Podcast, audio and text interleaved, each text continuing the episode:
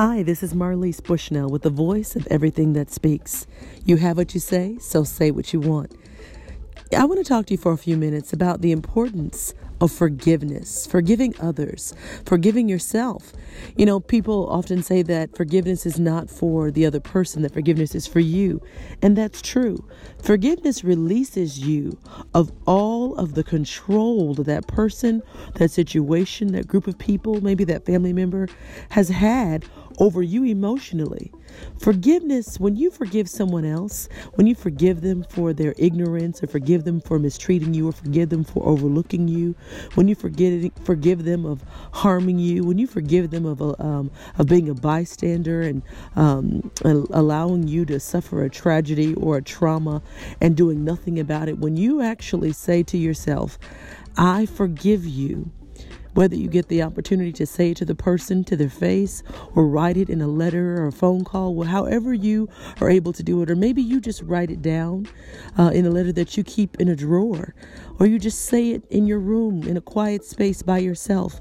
But when you do that, you release yourself of every emotion uh, that's associated with that relationship.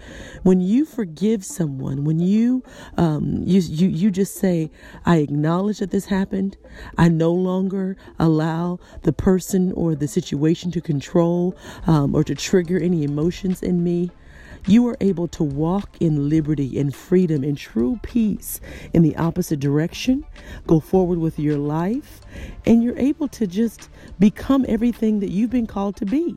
See, forgiveness, uh, walking in unforgiveness is a prison. When you're walking with uh, holding a grudge or allowing yourself to not get beyond uh, something that happened to you in your past, that's you, you allow that uh, unforgiveness, the root of that thing, to totally paralyze you. And sometimes um, we, we, we, we think we're you know, making the other person suffer because maybe we're not in communication with them, or, you know, somehow we, we told them off and it felt really good. But the only person that is in bondage to you, to to to uh, to your um, uh, is you. You're the only one that's in bondage. So release them. And when you do that, you will release yourself to be able to embrace the rest of your life. It's time out for people to hold grudges and to be angry at people for years in the name of being right.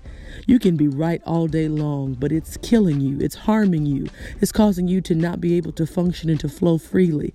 You see, all of the things, the issues of life that we deal with and encounter, they can sometimes uh, cause us to not focus on building. They can cause us to come uh, away from keeping our, our purpose at the center of our vision.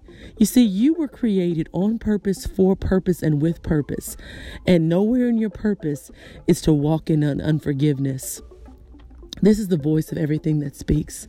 Go and be uh, a person who frees people and who frees themselves through forgiveness. Have a great day.